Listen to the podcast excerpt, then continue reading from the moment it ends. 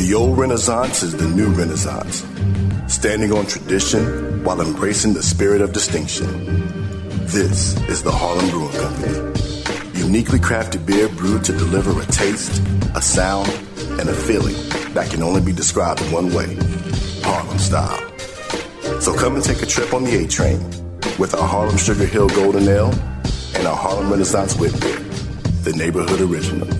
Sponsored by Harlem Beer Distributing North Carolina. For more information, log on to their website at harlembeernc.com. On December 27th, 1892, Livingstone and Biddle College, now known as Johnson C. Smith University, played in Salisbury, North Carolina with Biddle winning 5 to 0. Over time, HBCU football has evolved. HBCU football's popularity continues to rise. Millions attend games each year and millions more watch on television. The HBCU bands provide some of the top entertainment in the country. Over that time, some of the best players to ever play in the National Football League played at HBCUs. Every Monday through Friday on the HBCU Football Daily Podcast, national radio and television host Donal Ware takes a look at what's happening in HBCU football and talks with coaches, players, administrators, and media about the season. Make sure you join the conversation on social media now. Here's your host, Donal Ware. You've tuned in to the HBCU Football Daily Podcast for today, Thursday, October 12th. I'm Donal where we've got a big time football game tonight, perhaps the game of the year so far in HBCU football. It's an SIAC matchup as Fort Valley State is going to be at Benedict. And uh, this is a game that's going to be on ESPN2. It's a game that originally was going to be on ESPNU, but has been moved to ESPN2. I think that is a super uh, big deal uh, for the SIAC to have a game in prime time uh, like this, and it promises it promises to be an outstanding football game. You know, these two teams met last year in Fort Valley, and it it, it was I think even at the time uh, Fort Valley State was ahead of Benedict in the polls in both the HBCU Division two coaches poll uh, and even if I if I remember correctly the media poll uh, as well, and it was a blowout uh, Benedict came away with a blowout. Currently, when you look at the polls in the media poll, Benedict is ranked number three, while Fort Valley State is first week in the poll is ranked number nine in the Division two coaches poll, HBCU coaches poll. Benedict is number one, and Fort Valley State is number five. But you throw all of that out of the window and you settle this thing on the football field. Now, if I look at this Fort Valley State team, it's coming off a nice victory over Savannah State, 38 to 24. Savannah State is always uh, a tough out, and Tus- uh, and uh, Fort Valley State losing its first game of the season with an opportunity uh, to perhaps win that football game against Tuskegee. Uh, I, I think it was a fourth and goal situation, and Fort Valley State could not convert. But that was game number one. Since then, Fort Valley State has pretty much been lights out. Its closest game has been against Edward Waters, 34 to 31. And we can see Edward Waters is a good football team. Mentioned it earlier in the week. You've got four teams in the SIAC undefeated with Edward Waters right there with only one loss um, in the conference. When I look at the Wildcats from an offensive perspective, they can run the football. I mean, there's no question about that. 146 yards rushing per game. Uh, giving some love to Brandon Marshall, the primary running back, 5.2 yards per carry uh, with five touchdowns, 534 yards on the season. Uh, but you can't sleep on Kentrell Williams either. 4.7 yards per carry. He's got five touchdowns. So we know that uh, Fort Valley State can run the football. But we also know that Fort Valley State, while it likes to run the football and can uh, run the football, uh, it's about Kelvin Durham, uh, the quarterback. He's got 14 touchdowns to four interceptions on the season, completing about 58% of his passes. Uh, he's throwing for uh, in or uh, in or right at 224 yards passing per game, and he's distributing the football. That's what I like about Durham. He's distributing the football well. He's got one, two, three, four, five receivers that have caught 12 balls or more uh, this season. And and the thing about it, uh, guys are catching the ball for about an average of uh, right around 15 yards per reception. So we know Durham can get the football down the field. The one concern I may have is he's got to he's got to protect it. Four interceptions is not a whole lot in six games, but but if you want to beat a Benedict team, you can't afford any interceptions or any turnovers.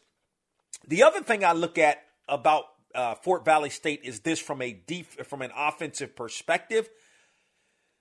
Only five sacks. This offensive line is good. It's only given up five sacks all season long. Now, maybe they haven't seen uh, the likes of a defense like Benedict uh, with you know with with the, the their bookends um, led by Danilis. They may not have seen uh, that, but five sacks is five sacks. And I talked about this last week with Miles. If Miles could do a good job of protecting um, its quarterback, and it did. It, it did a good job. Uh, it, uh, there were Danilis had no he had no tackles for loss. I think they did a fair. He had five tackles in the game, but I think they the uh, Miles did a fairly decent job, or more than a decent job, I would say, in terms of protecting the quarterback. You know, when I look at Fort Valley State from a defensive perspective, the the Sean Gibbs and company, the head coach Sean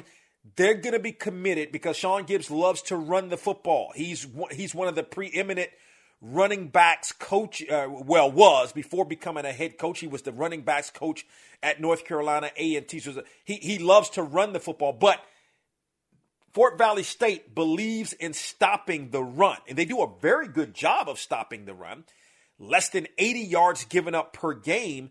Um, the issue is teams have the ability to pass the football. You can have some success from a numbers perspective, okay? From purely from a numbers perspective perspective in terms of passing the football against Fort Valley State, giving up about 270 yards uh, passing per game. But that said, I mean, they're going to make some plays on the football. 12 uh, interceptions as a team. Uh, you know, that's uh, pretty good. But the Fort Valley State doesn't do a great job in terms of forcing fumbles. Uh, only two fumble recoveries all year. So 14 um, turnovers created by that defense is really, really, really, really good. Uh, but the problem is Benedict passes the football, but they don't pass it that much. And the quarterback protects the football. We'll talk a little bit more um, about that. The one thing I do like about Fort Valley State also as well um, their their special teams, right? They're going to give you good field position, and that's the one thing I think that Fort Valley State is going to need um, in this football game is going to need good field position. I mean, if I look at the numbers here, Dewan Bell uh, is averaging close to 28 yards per return. He's got one touchdown. So if you, so look at it from this perspective. If he brings the ball out of the end zone, Fort Valley State on average is going to get the football at the 28 yard line generally speaking, if the ball goes in the end zone, he's probably not returning it. He's returning it probably somewhere on average, I would say, between the three and five yard line. So you're looking at starting field position uh, somewhere between the 31 and 35, which is good. Good field position to start out for Fort Valley State. It's going to need those shorter fields uh, to be able to put some points up on the board against this uh, pretty stingy you know, pretty stingy Benedict defense. When I look at Benedict, I look at the run game. Okay, the run game is absolutely outstanding uh, for Benedict. 190 yards rushing per game. Um, you know, if I look at Noah Zaire Scotland, right, like he was, you know, first team all conference guy coming in, maybe doesn't have uh, the great numbers in terms of rushing yards, but he's got 11 rushing touchdowns on the season, which is top 10 in all of Division two football. He's averaging 4.6 yards per carry. The other thing about that, he doesn't have to do it by himself. DeAndre Duhart actually had a really good game um, against Miles in the victory. He's also at 4.6 yards uh, per carry as well. Jalen Taylor at 5.2 yards per carry. This is a is a is a team that really can run the football. Talking about Benedict, you know, I look at the quarterback in Aeneas Dennis uh, for Benedict. You know, he's completing 64% of his passes. He's got 10 touchdowns to only two interceptions on the season. And by the way, Benedict, th- I mean, they throw the football, but they run it w- way more than they, I mean, generally your, your run, your pass to run balance is going to be more in the run category, generally speaking, for most football teams, no doubt. But the Tigers run it an inordinate amount more than they pass the football 279 rushes to 186 pass attempts. Yet, uh, look at Dennis, uh, 245 yards passing per game. So this is a good Benedict offense. It is it is it is very good. You know, it's hard to say it's underrated, right? Because you look at the numbers, they look good. You know, that offensive line is is really really good. I don't know that it's the same Benedict offense that it was last year. Something uh, tells me without having the numbers in front of me, last year was more of a prolific offense uh, last year. Thing about Benedict, I mean, the offense is is is good. Where Benedict is hanging its hat is on the defensive side of the football. Look at the numbers. They're only giving up 55 yards rushing per game, only giving up 109 yards passing per game. Okay, now you can look at it and say, well, maybe they haven't played, you know, prolific offenses and so forth. I mean, that was a battle against this is a good Miles football team uh, that Benedict beat and showed that even though maybe the Tigers hadn't played um, a lot of great opponents to that point in the season, they could still go toe to toe with a good football team and had to come back. Remember, scored a touchdown late to win that football game. We got to give some love. I mean, we give you know you get we give plenty of love to Lubert Danilis. We've been giving a lot of love to Jaden Broughton, who I mean he leads the team in tackles for loss at 16. Again, both Broughton and Danilis sort of neutralized against Miles in terms of uh, tackles for loss and sacks. But we got to give some love to Giovanni Melidor. He's got four interceptions on the season. It's one of the reasons why this pass defense is really, really good uh, for Benedict as well. Probably underrated. And by the way, Benedict's got 40 sacks on the season. Something's got to give here. 40 sacks by Benedict on the season, only five sacks given up on the season by Fort Valley State. Something has got to give in this football game. You know, as far as a prediction, and I look at this game, and I look at the game last year, and you look at the opponents, um, and you know maybe Benedict's not dominating like it was on last year, Maybe more of that is from an offensive perspective, but they're taking care. The Tigers are taking care of the football, both in the running game and passing. Only two interceptions uh, on the season as well. I think it's going to be hard for Fort Valley State to go into Columbia and win this football game. Now you look at this Fort Valley State team; it's a team that's used to being, you know, having some games uh, on TV, ESPNU uh, on last year, uh, or, or, this year, I should say, with the Tuskegee game last year um, as well. Benedict, maybe not so much. I don't think the lights have anything to do really with either team. I think it's going to be hard for Fort Valley State to go into Benedict. I think Fort Valley State is a good football team, but I like Benedict in this football game, and I like the Tigers to remain undefeated. If I had to give a score, I probably would say um, uh, my gut is telling me Benedict by 10, 11 points, or somewhere I should say between 10 and 14 points in this football game. Your thoughts, you can hit me up via Twitter at DWare1, at DWare1. Super excited about this football game tonight. Um, you know, the SIAC has had some really good football games. I mean, this game last year uh, was a big game, your SIAC championships, but this is about as big a football game in the SIAC um, that I can remember in quite some time.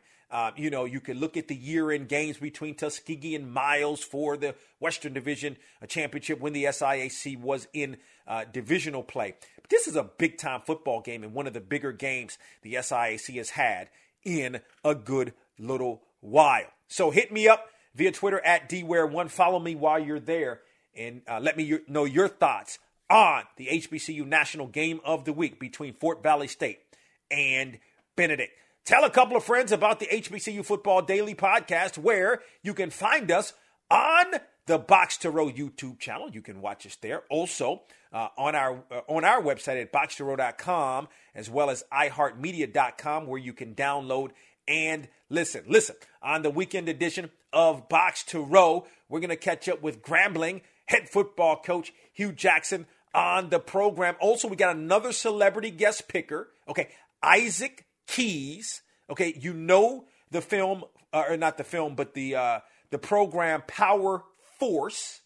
Okay, uh, it's Power Force, which comes on Starz. He plays the role of Diamond. Now, when we talk, and I'm just giving you this, uh, you know, giving you kind of a pre deal uh, here. Uh, we're not going to be able to talk with him about the film because of the strike. Okay, uh, not the film, but the the, the uh, talk with him not about the film, but about the show because uh, of the strike. Uh, however, you know he played and played football at Morehouse, graduated from Morehouse, played football in the National Football League. So we'll talk a lot about that as well. And he's going to be our celebrity guest picker. All of that on the weekend edition of Box to Row. Talk with you tomorrow. We hope you enjoy this episode of the HBCU Football Daily Podcast. You can watch on our YouTube page on YouTube at HBCU Football Daily Podcast. Don't forget to get your HBCU football fix on Box to Row with Donal Ware each weekend on a radio station near you and on SiriusXM on the HBCU channel, channel 142, and on ESPNU Radio on SiriusXM, channel 84. Follow us on Facebook, Twitter, and Instagram for the latest in HBCU football. And don't forget to tell a friend.